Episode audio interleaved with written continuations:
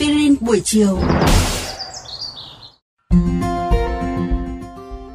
Thân chào các bạn thính giả, chào mừng các bạn đang trở lại với chương trình Aspirin buổi chiều. Và ngày hôm nay thì chúng tôi sẽ mang tới cho các bạn những thông tin về hương liệu thực phẩm.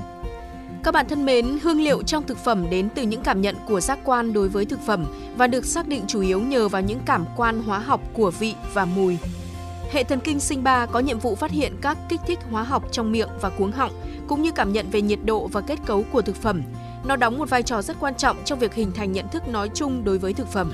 Hương liệu được định nghĩa là một hợp chất cung cấp hương vị giống như hương vị của một chất khác hoặc thay thế làm đậm những đặc tính của chất đó, làm cho nó trở nên ngọt, chua nồng hơn lúc trước.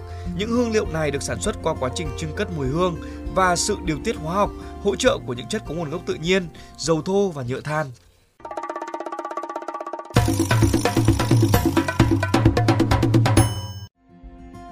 Hương liệu thực phẩm gồm hai loại cơ bản là loại có nguồn gốc tự nhiên, tinh chất và loại được tổng hợp từ các loại hóa chất.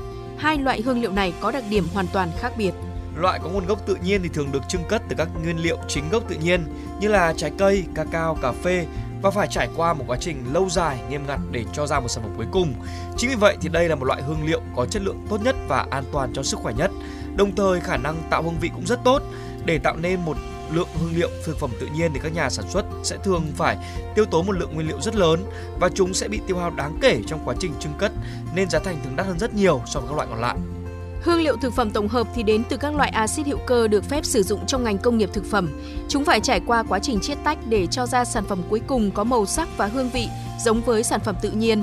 Tuy vậy, chúng không thể đạt được chất lượng và độ an toàn cao như hương liệu tự nhiên. Giá thành thấp chính là lý do chúng được sử dụng phổ biến trong công nghiệp chế biến bánh kẹo, thức uống, thực phẩm đóng hộp. Một số hương liệu tự nhiên có thể nguy hiểm hơn so với hương vị nhân tạo.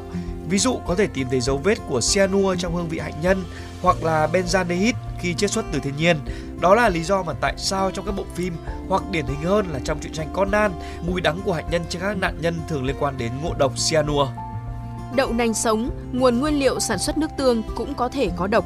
Nước tương đậu nành công nghiệp cũng chính là thứ mà chúng ta tìm thấy trong các túi thực phẩm đóng gói sẵn mang đi, được làm từ protein thực vật thủy phân axit chứ không phải từ hạt đậu nành đun sôi đâu các bạn Các nhé. bạn nghĩ sao về chủ đề tuần này của chương trình Aspirin buổi chiều?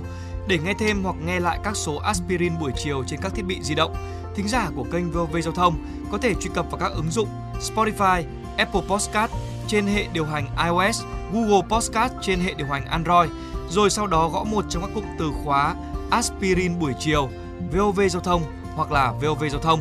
Xin hãy gửi thư góp ý hay là câu hỏi về hòm thư aspirin buổi chiều a.gmail.com hoặc qua fanpage aspirin buổi chiều của chương trình. Rất mong nhận được phản hồi của các bạn. Xin chào và hẹn gặp lại!